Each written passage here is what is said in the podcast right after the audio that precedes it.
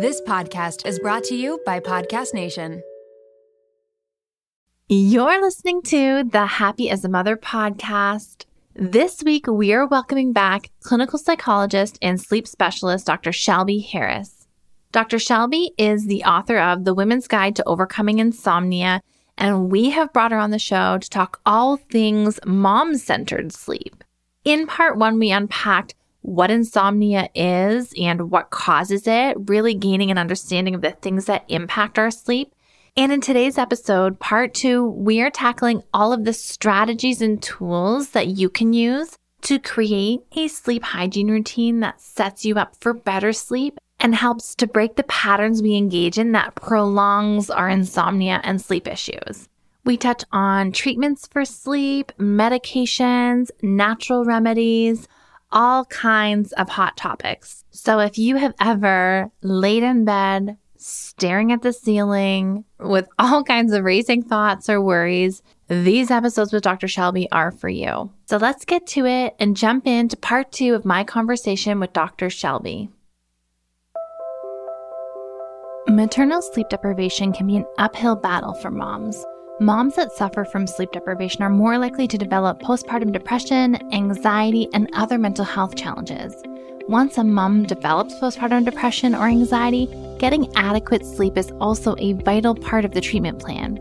Unfortunately, sleep disturbances are a part of being a new parent. Babies often wake up through the night, even up to a year. If your baby isn't a unicorn sleeper, it doesn't mean you're failing. When we focus only on mom sleeping when baby sleeps, it creates a lot of stress and frustration, leading to more sleep difficulties. I created a sleep plan for mom, ways to protect maternal sleep in the postpartum period to help us take back some control over our sleep. You'll learn to bust common sleep myths and create an individualized sleep plan that works for you so that you can start to get some rest again without relying on how well your baby sleeps. We don't need to wait until we're in the middle of a nighttime sleep crisis to ask for help. Instead, we can plan in advance, work towards a realistic sleep plan, and get creative about how to get restorative sleep.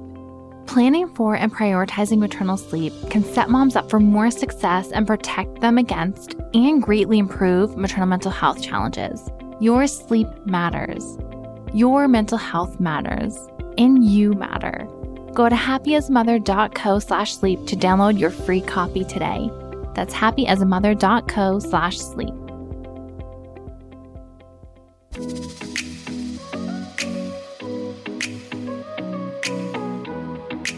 Welcome to the Happy as a Mother podcast, where we are dedicated to helping you cope with the load of motherhood. I'm your host and registered psychotherapist, Erica Djossa.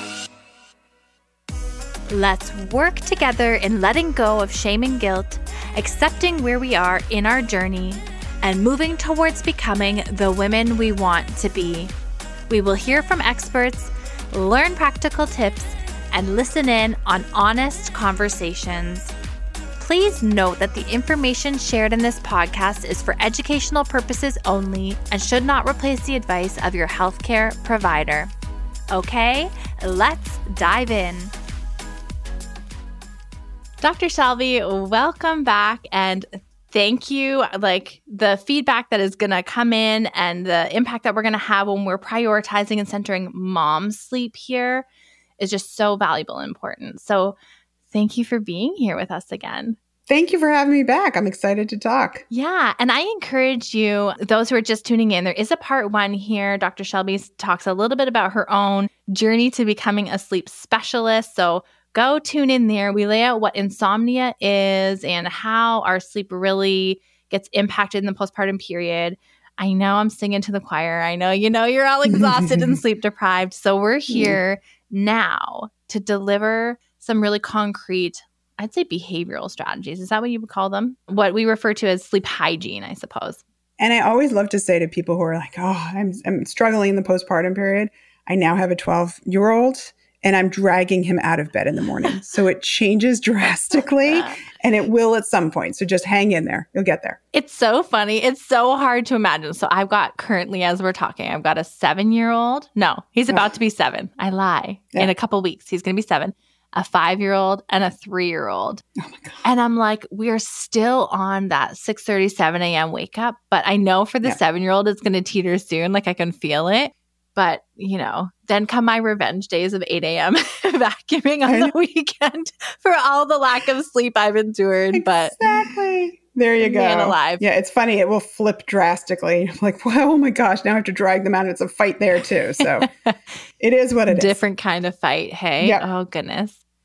So in the first part, we really unpacked like, is this a medical thing? Is this a psychological thing? And when Yeah. we find ourselves in patterns of insomnia and we are stuck in them, it sounds like this starts to become a behavioral thing. hmm Yeah, and cognitive too. It's more the worry, Yes. like it does. It takes over for many people. I mean, there are some identifiable causes. So if someone's still having insomnia, it's very related to hormones, then it's a discussion to have with your gynecologist. But for a lot of people, that might not be enough. Or they're still struggling with anxiety or depression, or they've got it treated and their sleep is still an issue. Then it's really the behavioral stuff and the cognitive, the worry, the thoughts, the not being able to turn your brain off, the pressure you're putting on yourself to sleep. That's really what helps the insomnia maintain a life of its own. Oh, right.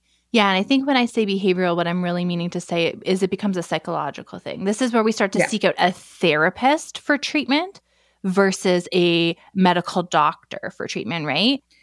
Could be, you know, Okay. for traditional CBT for insomnia, which we can get into the meat of, Yeah. it doesn't have to be an actual therapist. Like there are plenty of MDs who are Oh, excellent with it. Really? Okay. but they have to be well trained. I tend to work a lot more. I think people gravitate to me if they feel there's a bigger anxiety component, a bigger depression component to it, because I can help kind of tailor it a little bit more. But it doesn't always have to be a therapist that's doing it. We tend to work better with the anxiety component, but some people it's really just their timing of their going to bed and what they're doing in bed is wrong. That you can Mm, just give them a prescription for that and what to change, and it actually works. I see. So those more complex where it's woven in with other things, maybe like our anxiety or depression, Exactly. our worries about sleep have become so anxiety provoking or paralyzing. I have clients who will say, like, I watch the clock and as it ticks to bedtime, my anxiety, I can feel it start to Yep. increase because what kind of sleep are we going to have tonight? Yeah. I ask everyone, do you dread the night as the night gets closer? Yes. And I hear 99% of them say yes. I hear that so much. And sometimes it's centered around how frequently will baby be up? hmm I feel like baby sleep just sort of is what kicks it off. But then some of these things, Oh, like yeah. you said, really perpetuate. So, Yeah. So, wh- what is the golden standard here in terms of how we treat insomnia? Like, what are people looking for in a provider? So, if you want to get treatment for your insomnia, the ideal, the gold standard, like you said, for insomnia treatment is something called cognitive behavior therapy for insomnia. Okay. And that is the first line treatment recommended by the American Academy of Sleep Medicine by primary care, right? In the US, that's a huge, the fact that it should be a behavioral treatment is like massive. So if you go to a physician who just says, here, take these pills, and they don't even entertain the idea of CBT for insomnia, they're not going with what's actually evidence based in the first recommendation. Mm, So what it is is it's essentially like we were talking about. It's cognitive behavior therapy. So the behavior part, it's like a basically multi-component treatment. mhm. So we have sleep hygiene, but for most people who have chronic insomnia, sleep hygiene it's good, but it doesn't usually fix the insomnia. Mm. I always talk about it like it's the basis, the ground with which we have to do things, but then we change bedtimes, we change wake times. We actually do a little bit of sleep restriction for some people. We change what people are doing in bed. We have them track their sleep on a diary. It's very much behavioral as the name. Mhm. And then there's the cognitive component for some people. So the cognitive component for more of the people who have the, not everyone, but some people who have more of that anxious brain or the worry. We work on their worries about sleep, the pressure they're putting on themselves to sleep at night.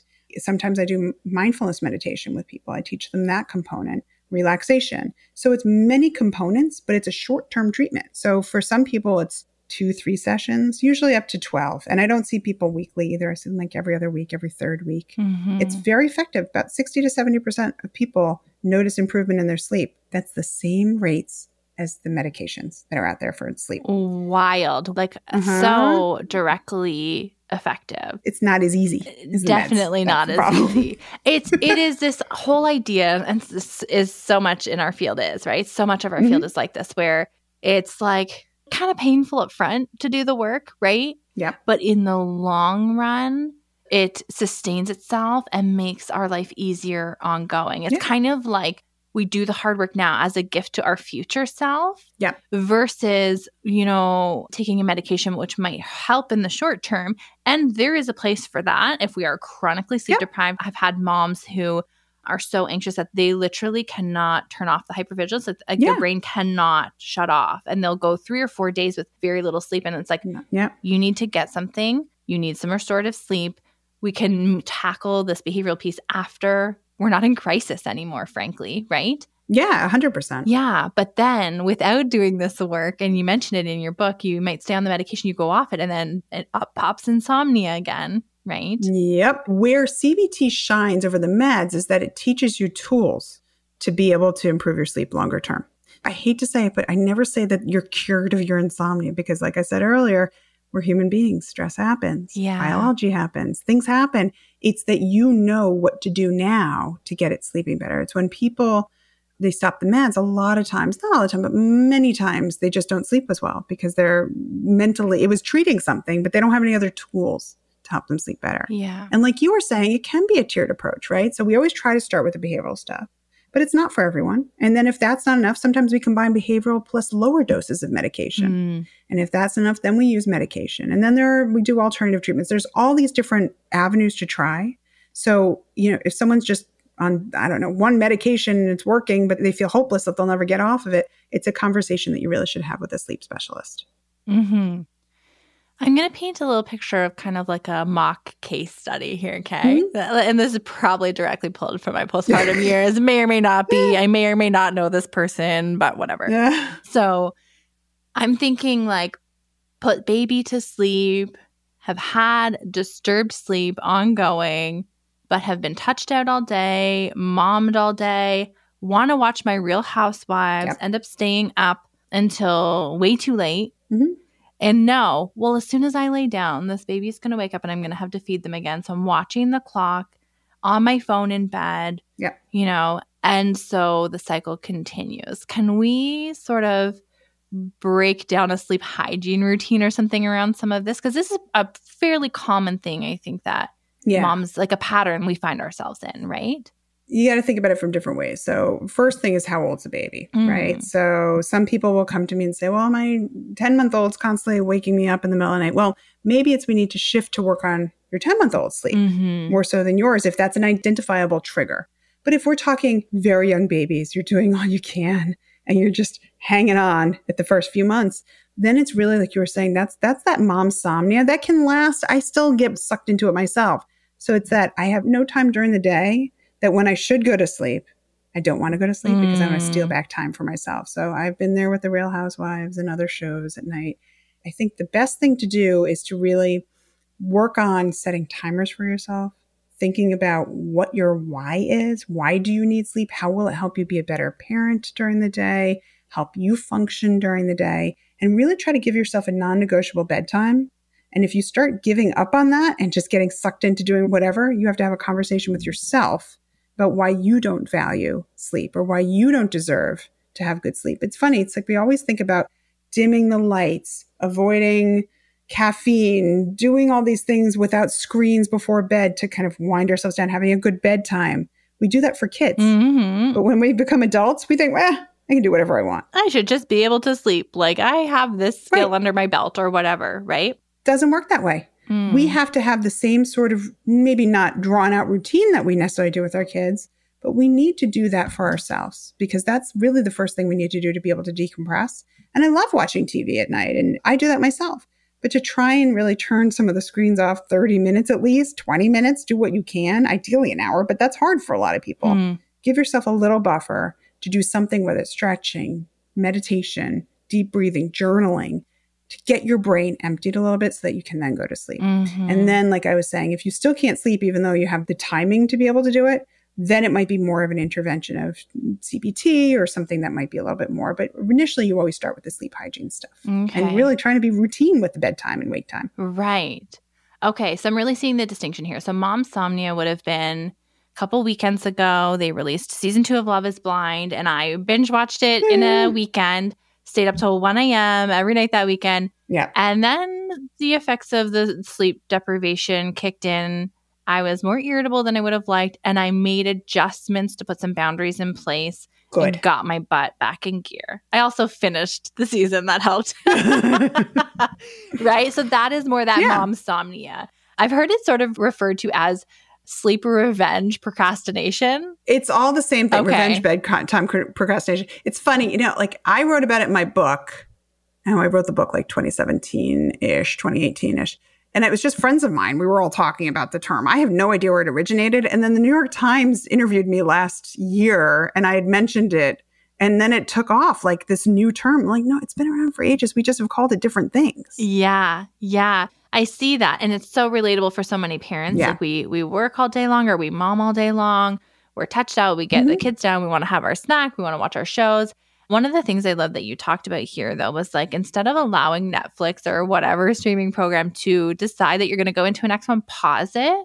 Yeah. Give yourself two or three minutes, have a little stretch. Do I want to go to bed right now? I actually feel Yeah. really tired. I think I should stop. And inevitably, it rolls into the next one, and I'm like on a cliffhanger, sucked in. And that's how we end up sleep deprived, right? Yeah, like Netflix, some of them actually have, if you go in, you can change the setting so it doesn't automatically, yeah. Oh. So mine is changed so it doesn't have autoplay. So it just stops at the end of an episode.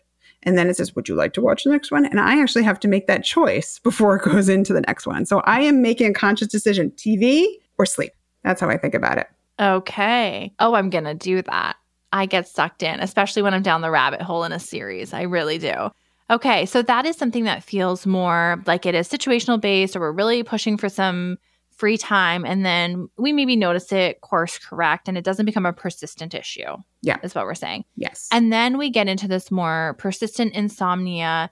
And what does like an effective or helpful bedtime or sleep routine look like for an adult? It's so funny. I get asked that all the time. And I think people are really fascinated with like what I do. Okay, bedtime spill the routine. tea. Yeah. Okay. I'm like, it's not really anything fascinating. I think it's a hard balance because you have to find something that's quiet, calm, and relaxing for yourself, that's enjoyable, that you're not going to resent, that you can do in dim light without screens. I try to buffer 45 minutes to an hour, but it's not always possible. And now that I have a 12 year old, he sometimes goes to bed later than I do because I get up early to work out. So I try to buffer that, but not all the time am I able to do 45 to 60 minutes. Sometimes I aim for 20 or Mm. 30 minutes. But it's really about trying to turn the screens off as best you can. And it's not about every night. It's do it as often as you can. Yeah. Right. So turn off the screens. For me, I tend to go upstairs, I wash my face, brush my teeth, put on my pajamas. I do a, a stretching routine that I started at the beginning of the pandemic because I was so tight from Mm. running. So I do like a 20 minute stretching routine. And then I get in bed and I read for 15, 20 minutes and then I go to sleep. Sometimes, like I said, it's shorter, sometimes it's a little longer. But I think it's a fine line because people get also very fixated on bedtime mhm. routines that it's too rigid, that it's if I don't do these things, I won't sleep. Right. Our anxiety becomes like, if this isn't done to perfection, this is why I'm not sleeping tonight. And we get very, very rigid about it, right? Exactly. Right. So it's about doing things to have set the signal to your body that bed's coming without lots of bright lights on. And I love there are all these alarm clocks and smart bulbs that you can get that actually naturally dim the lights around you without you even having to think about it if you set it on an app. It's doing that stuff, but being flexible enough without thinking that your sleep's going to be thrown out the window. Mm-hmm. It's hard. Mm-hmm. And you talk about reading. Is that something that you do? Like you pull a physical book, or what about those who read on like a Kindle or a tablet? In the book, I know you mentioned like these blue light glasses as a way to try to limit. Yeah, blue light glasses are okay. The data since I wrote the book has been very mixed on them. Oh, So has it? Okay. I'm I always love tiered approaches. So if it's a night where you really just want to watch some show and it's the only thing that quiets your brain down, okay, do it with blue light glasses on. It's not going to be perfect, Mm. but it's better than nothing. Think about what you're watching. If I have to be up late to work or something, I put a filter. There's something called f.lux, which is wonderful. And I put that on my computer, which screens out the blue light so that it's Mm. less alerting to you. But the ideal is if you're going to read, go old school. Get a book, get a magazine.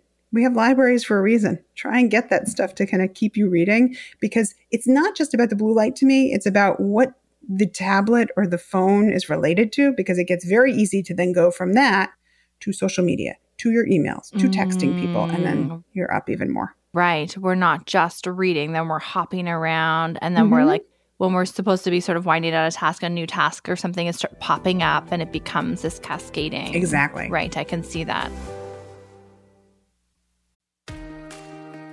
One of the most relentless mental loads is being the juggler of medical appointments. Researching doctors, reading reviews, making phone calls to book appointments, it's a lot of stress when you're already juggling so much invisible labor. That's what makes ZocDoc great for moms.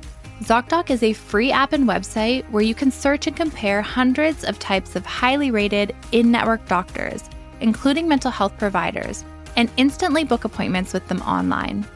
ZocDoc has doctors of all specialties, including therapists, psychiatrists, and psychologists, with verified patient reviews so you can make sure they check all your boxes. You can find mental health providers who offer in person appointments, virtual consults, or both, whatever works for you. The typical wait time to see a mental health provider booked on ZocDoc is just four days. Sometimes you can even book same day appointments. Make juggling appointments easier with ZocDoc. Go to ZocDoc.com slash momwell and download the ZocDoc app for free. Then find and book a top rated therapist, psychiatrist, or psychologist today. That's zocdoc.com slash momwell. ZocDoc.com slash momwell. Mealtime with kids can be stressful, but with Factor's delicious, ready to eat meals, it can be a lot easier. Every fresh, never frozen meal is chef crafted, dietitian approved, and ready to eat in just two minutes. No worrying about ingredients and nutrition, no prep, no mess, and no cooking while wrangling toddlers. Choose from a weekly menu of 35 options, including popular options like Calorie Smart, Keto, Protein Plus, or Vegan and Veggie. Also, discover more than 60 add ons every week, like breakfast, on the go lunch, snacks, and beverages to help you stay fueled and feel good all day long. What are you waiting for? Get started today and fuel up for your springtime goals. Factor can even be tailored to your schedule. Customize your weekly meals with the flexibility to get as much or as little as you need. Pause or reschedule deliveries to suit your lifestyle. Take the stress out of meals with Factor. Head to factormeals.com slash momwell50 and use code momwell50 to get 50% off your first box. Want to get smarter about your health but feel overwhelmed trying to separate fact from fiction? We hear a lot about gut health, microbiomes, and other nutrition topics, but taking the time to research these is exhausting, and there's a lot of misinformation out there. The Zoe Science and Nutrition podcast makes it so much easier to get the information you need. With the help of world leading scientists, the podcast gives you research based information so you can make informed choices for yourself without pressure and guilt. People are loving Zoe Science and Nutrition. Listener Stephanie's Apple review says the Zoe Science and Nutrition podcast is a life changing, science based, myth busting podcast. That's a must listen for anyone who eats food and wants to understand how it affects their body. With the Zoe Science and Nutrition podcast, you can join Stephanie and millions of others accessing quality information about their health. Find it wherever you listen to podcasts. Yeah, you say you do a stretching routine. I'm like thinking about, I'm going to out my routine here for a second. I do pretty good most nights, mm-hmm. unless I'm binge watching something I'm really into. And it does start with a going upstairs, getting changed, brushing teeth. In the pandemic, my treat to myself was to pick up like a nice like face yes. routine. So I do lots of different, you know, face creams and stuff. And then I lay on an acupressure mat. And this is something I actually do every night because I have a lot of like residual tension from the day. My body feels a little wound up. And so I will lay on my mat. I will scroll my phone, but the mat makes me very sleepy. It feels very relaxing to my body. I have spoken to a number of people over the past few weeks who use acupressure mats. It's an integral part of their wind down routine. I need to try one of those. It was a like game changer for me. Yeah. Game changer. Yeah, as just someone who is very wound up, like runs on full tilt. Mm-hmm the transition for my body from like go go go to bed just was a hard thing. And so you do like a stretching routine and yeah. I don't have the motivation for a stretching routine but i can lay on an acupressure mat. Perfect. And it helps a lot Yeah. Yeah. I'm going to have to try that out. yeah, I encourage you. really like at least four people in the past week and a half have mentioned it to me. so, Really? yeah, yeah. Oh, yeah. I love it. Maybe I don't know if they're all influencers, but mine was done via a collaboration that Oh. I uh, that I got. Uh, It was provided to me, Okay. but I actually had one before that as well, and it's been it's been a game changer. Do it every day. Prickly at first, you're gonna have to get used to it, but really good in the long term. I'll probably use it. Yeah. So I love this idea that we need to have a routine, but it's not a set of rules, is what I'm hearing. Yeah. Right? If you find that you're getting more anxious by your routine Mm. and it's creating issues in your relationship, your family, because Mm. someone comes in and does something that disrupts your routine, then that's a conversation to have with with someone or to think about why am I so rigid about it? Am I so worried about my sleep? Because that I think can backfire a lot of times too. Okay. One of the other pieces you mentioned in your book was about keeping like a sleep log or diary Mhm. or journal of sorts. Why might we do that? And what sorts of things are we looking to keep an eye on? So if you're someone who's struggling with sleep, so not early postpartum period, like if you're Yeah. if you're really you have the time to sleep and you just can't, Mm. a diary is a great idea because it helps you without I don't want people like being so beholden to the clock either. So it's kind of guesstimating, okay, what time am I getting in bed? You look at the clock for that. How long do I think it took me to fall asleep? How much do I think I woke in the middle of the night? What time did I get up in the morning? That's when you look at the clock again. And it helps you to look at any patterns that might be going on. And then also on the other side of the diary, we look at caffeine use, napping, medications, fatigue level, whole bunch of stuff. So you can see if there are any identifiable factors that you can change that then see if it impacts your sleep. So I love a diary and I'm pretty old school because I was just trained many years ago. And now since then, there's all these watches and rings and all this stuff that people oh, use. Right. And I think they're wonderful. But if you have chronic sleep insomnia issues, sometimes it makes it worse. I see that. I see like, oh, I was awake like 10 times last night. My watch told me this, this, and this. And then it becomes like a source of anxiety. Yep. Yeah. Yep. And what I usually say to people is, what do you think happened? Yeah. What do you think? So it's more about what they perceive and how you feel during the day. Don't let a watch be the thing that's going to determine how you feel during the day. Right. So if you find that you're using watches and it's making it worse, take out a sleep diary. Just go by what you're feeling, what you think happened. And if you think you're up a lot at night or your sleep is really broken and you feel crummy during the day, see if there's things you can change. And if it still doesn't make a difference, then you want to talk to a sleep specialist. hmm And also, it's a good idea because then when you come to me, you've already got a sleep diary. So we can start even faster with treatment because I've already got a sleep diary filled out. Right. You see some of the maybe the patterns, or it's related to cycle, or it's related to these other pieces. Exactly. Yeah. Exactly. And I have a, I have an example in my book, and then there's a lot of like the National Sleep Foundation has a sleep diary. There's so many out there, so you can Mhm. easily get one. What are your thoughts on the? I hear this so much, m- more in regards to baby sleep, but Mhm. like we're biologically wired for sleep. Mhm. We will sleep. This whole idea. What is your take on that from your perspective? I think yes, you will eventually sleep. Yes. The rule of thumb, though, is like most people when they are told that they're not given like a reins with when they should sleep. So for someone who's had a lot of trouble with sleep and they're struggling, I usually say, well, we're going to keep you on a five hour, six hour window, and I don't want you doing these things and no napping. And usually, if you do that, usually after about three days, your body has a natural mechanism to get some sleep. Maybe Mhm. not a beautiful eight hours, but it starts to catch up. It's when people don't give any guardrails to it and they just kind of will nap here and there, or they'll get a few minutes here and there and they don't, we call them micro sleep episodes, and people sometimes don't even realize it. Mm. That's when it can prolong that not sleeping kind of Mhm. issue. But Mhm. usually, I think the Guinness Book of World Records was like 12 or 13 days with no sleep. That it was someone who was in a, like a, it was sleep deprivation, purposeful. So he was in like a swing dancing competition. But yeah, well, we will eventually sleep. And I think that like that is both reassuring Mhm. but also minimizing depending on how Yeah. it's used, right? Like, exactly. oh, you will eventually sleep. And I'm like staring at the ceiling, and that makes me want to fly into a rage, you know? Yeah. Yeah. Or, you know, we will eventually figure this out. Like, we will sleep. Like, biologically, Yeah. we need to sleep. And so Right. I think that it all depends on how that gets presented to us. Yeah. I think that's where you want someone who's got a good demeanor, who Mm. knows the world of sleep, who's really seen people who, yeah, there's even sleep disorders called paradoxical insomnia, where people feel like they are awake the entire night multiple nights on end. But when we put them on a sleep study, they're actually asleep.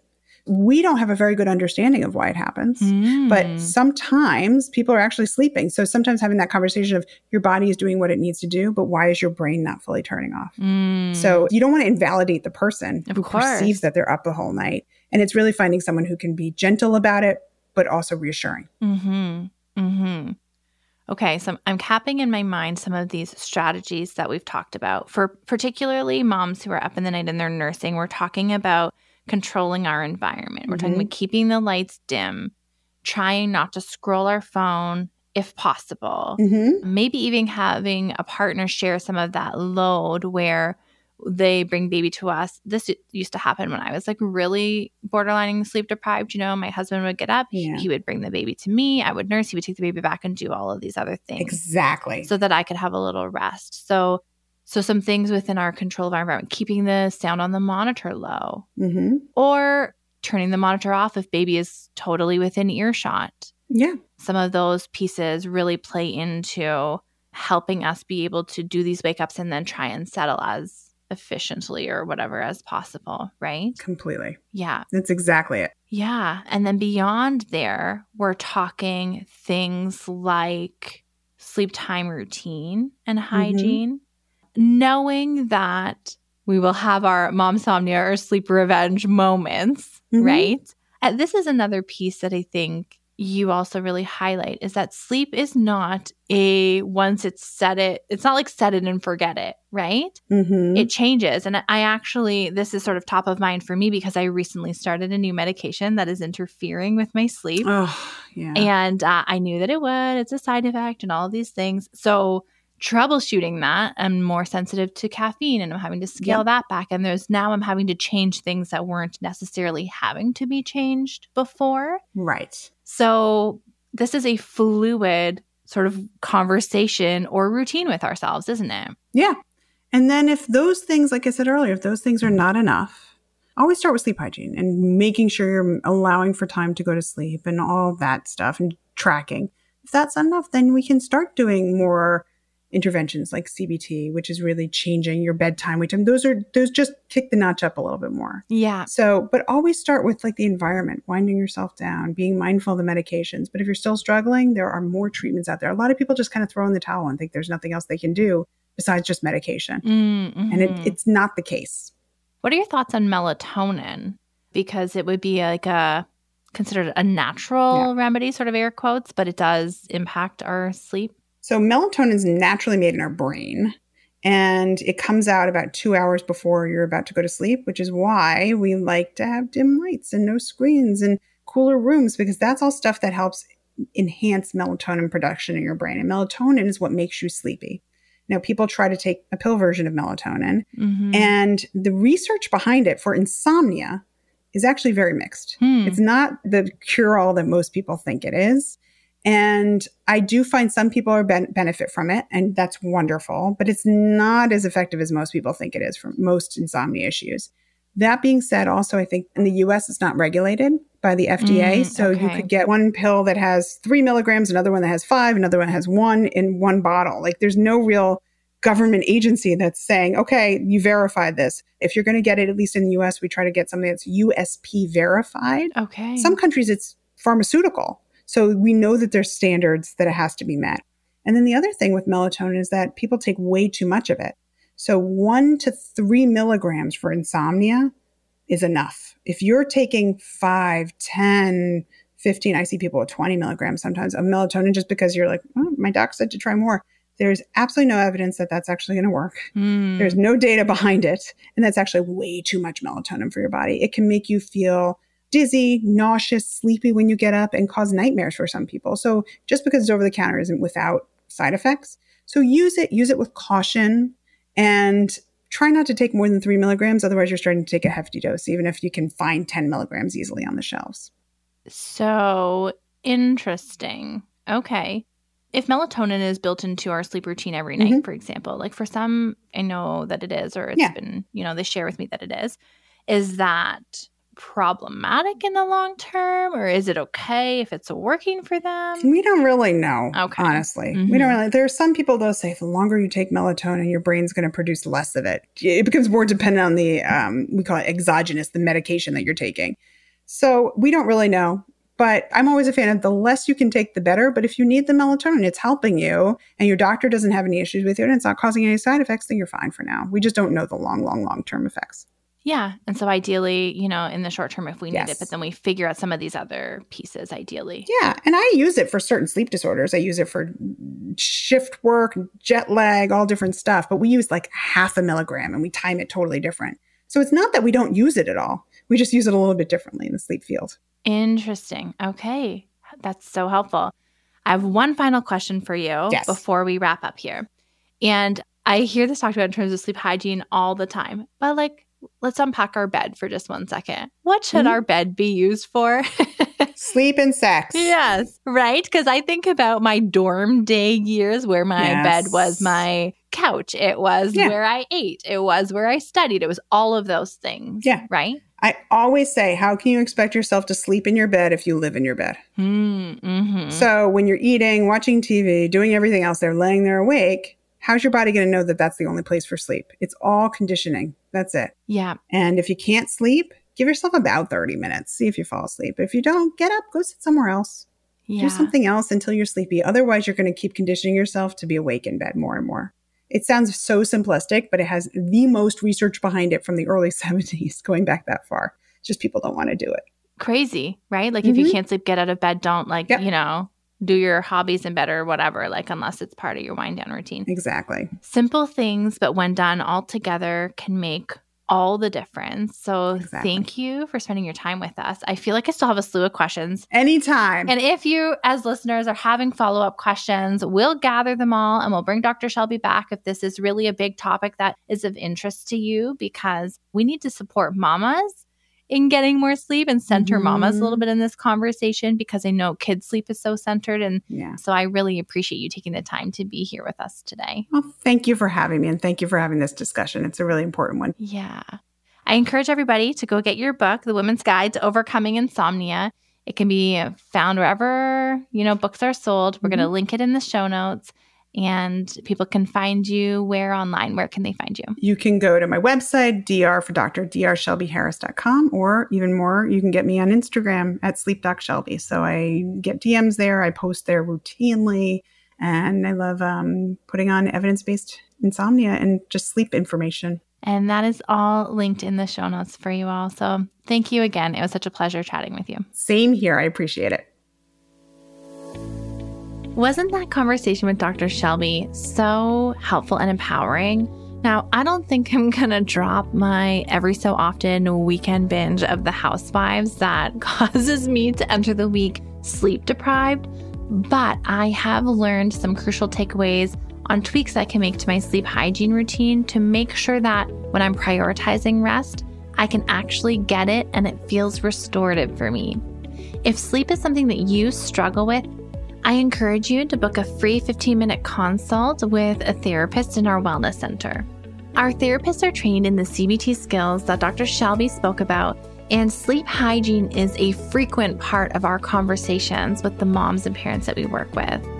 Our wellness clinic is open to Canadians across the nation. You can head to happyasamother.co slash book to book your free 15 minute consult. That's happyasamother.co slash book. Make sure to come on back and join me next week where pediatric occupational therapist Laura Petix is joining the show. Laura will be helping us to understand and distinguish the difference between a tantrum and a meltdown and how to handle these really tough and challenging parenting moments. You don't want to miss it. I'll see you back here next week. I can't even begin to tell you how happy and honored I am that you choose to spend your time here with me each week. If you're looking for the resources and things that were discussed in today's show, you can find them in the show notes, which is linked in the episode description. Or you can head directly to happyasamother.co slash podcast and find all of the show notes there.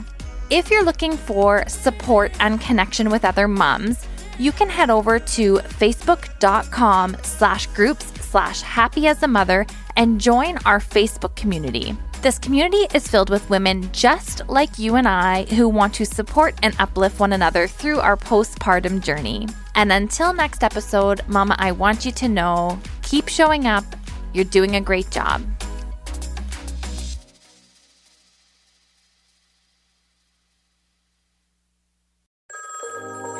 Settling is not an option for me. Everything I desire is already mine. What if you can have it all? because every day is for the girls.